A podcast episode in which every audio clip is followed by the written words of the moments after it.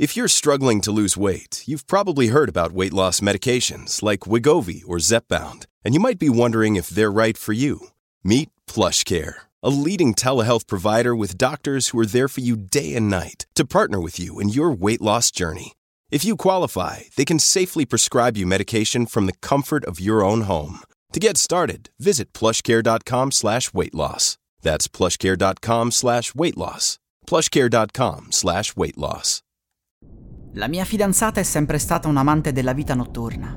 Discoteca, pub, eventi. Io sono più un tipo da divano, però. Entrambi siamo comunque appassionati di arte, cultura, viaggi, esplorazioni. Insomma, ci troviamo da Dio durante il pomeriggio, mentre la sera no. Ma non c'è alcun problema. Lei va in giro con le sue amiche e io me ne sto a casa a videgiocare. Questa notte però è diverso.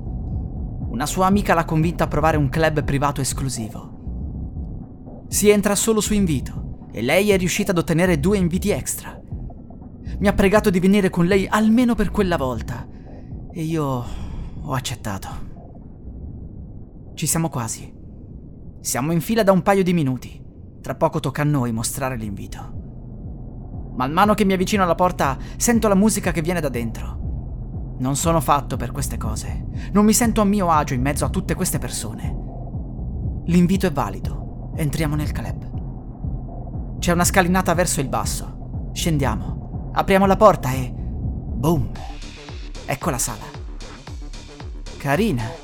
Mi ricorda molto l'ambientazione di un gioco horror gotico. La mia fidanzata si butta in pista e si scatena con la sua amica. Io vado al bar e ordino qualcosa da bere. Hanno una marea di cocktail rossi. Non male il sapore. Si avvicina la mia fidanzata e la sua amica. Prendono qualcosa di forte. La cosa non mi attira più di tanto. So che effetto fa l'alcol sulla mia fidanzata. La rende più sensuale e vogliosa. E questo non è sicuramente il luogo adatto. Dopo aver bevuto, si butta di nuovo in pista, lasciandomi da solo con l'amica, Betty. Lei mi guarda, mi sorride e come se mi avesse letto nel pensiero mi dice rilassati. Al massimo si struscerà contro qualcuno. Falla divertire. I miei occhi rimangono fissi sulla mia fidanzata, che si mette a ballare in modo troppo sensuale. Si avvicinano a lei tre tizi alti e robusti, cominciano a toccarla ovunque. Vorrei intervenire, ma ho paura che finirebbe in una rissa e quelli mi farebbero a pezzi. Betty ride, sembra che si goda lo spettacolo. Mi prende per mano e mi trascina in un'altra stanza. È tutto rosso, dai soffitti, alla luce, ai divanetti. Mi butta sul divano, poi si siede sopra di me e mi dice: Mmm, a quanto pare la situazione non ti ha fatto solo ingelosire. Forse ti piace. Sono paralizzato. Betty è bellissima, soprattutto con quella luce. La tentazione è forte. Non resisto. Ci baciamo e ci sdraiamo sul divanetto. Succede qualcosa. La musica si interrompe, la gente urla. Betty comincia a spostare uno dei divani. Ha una forza notevole per essere una ragazza. Riesce a bloccare la porta senza problemi. Le dico però che la mia fidanzata è là fuori e dobbiamo uscire a salvarla.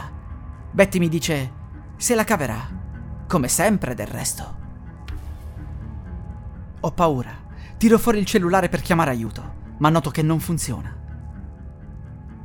Betty mi dice che il locale è creato in modo da non far funzionare dispositivi elettronici. Lo dice però con una nota di fierezza. Non sembra assolutamente preoccupata. Si avvicina a me, mi fissa. Ma perché pensa a queste cose quando là fuori sta succedendo qualcosa di sicuramente orribile? Apre la bocca e mi mostra i suoi denti. C'è qualcosa che non va. Quei canini sono troppo appuntiti. È un vampiro? No, i vampiri non esistono. Non è possibile. Betty anticipa la mia domanda e mi dice che sì, è un vampiro. E lo sono anche la metà delle persone in sala da ballo. Detto questo, salta su di me con una forza impressionante. Cerco di spingerle via la testa, cadiamo entrambi sul tavolino rompendolo. Prendo una delle gambe spezzate e gliela conficco nel collo. C'è tanto sangue, ma mi sono salvato. Mi alzo. Per un momento mi sembra di essere in un videogioco. Ho paura. Voglio uscire da lì. Sposto il divano, apro la porta molto lentamente e mi affaccio. Per terra ci sono una quantità infinita di corpi, mentre in piedi ci sono alcune persone che si stanno facendo mordere dai vampiri. C'è anche la mia fidanzata. Quei tre individui la stanno baciando e mordendo ovunque. Lei è abbandonata a loro. Mi vede, lancia uno sguardo su di me e sorride. Esco di soppiatto, porto con me la gamba rotta del tavolino e raggiungo le scale. Lassù c'è il buttafuori che mi guarda, non mi permetterà di fuggire. Dalla cima della scalinata si getta su di me. Io mi schiaccio alla parete, lui rotola di sotto. Corro verso la porta e fuggo in strada urlando. Raggiungo la macchina, accendo il motore e guardo dallo specchietto retrovisore. Nessuno mi sta inseguendo. Apro una chiamata con la polizia. Racconto tutto quello che è successo senza parlare però di vampiri. La polizia arriva, scende la scalinata con me in linea al telefono, apre la porta e vede una sala tranquilla, con persone normali che ballano. Mi invitano a raggiungerli lì e mi assicurano che nessuno mi farà del male. Torno controvoglia al club. Due poliziotti mi scortano di sotto. Non è quella la sala. È cambiato tutto. Dico loro che ci deve essere un sistema di interscambio con altre sale, che probabilmente c'è un ascensore che ha mandato giù la sala con i corpi. Loro ridono e mi chiedono se mi sono fatto di qualcosa. Non mi credono, eppure della gente è morta. Prima o poi lo ispezioneranno a dovere quel club. Passa il tempo. Le persone scomparse non vengono mai ritrovate. La polizia mi fa visita e mi dice che la devo finire di parlare con i giornali e le tv locali. Se insisto, mi faranno rinchiudere e diranno a tutti che sono un drogato, anche se non lo sono. Ho capito che la polizia li difende. Non c'è nulla da fare. Non voglio fare l'eroe. Non posso fare altro che trasferirmi altrove. Se resto lì, potrebbe succedermi qualcosa di brutto. Un giorno forse riuscirò a trovare un'altra compagna, ma il requisito fondamentale sarà che sia nerd come me. E adesso un bel caffè finito.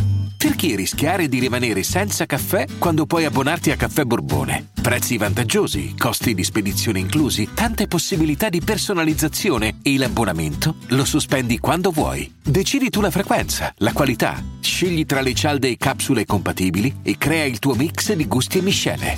Mai più senza caffè con l'abbonamento Caffè Borbone. Tutte le info su caffèborbone.com.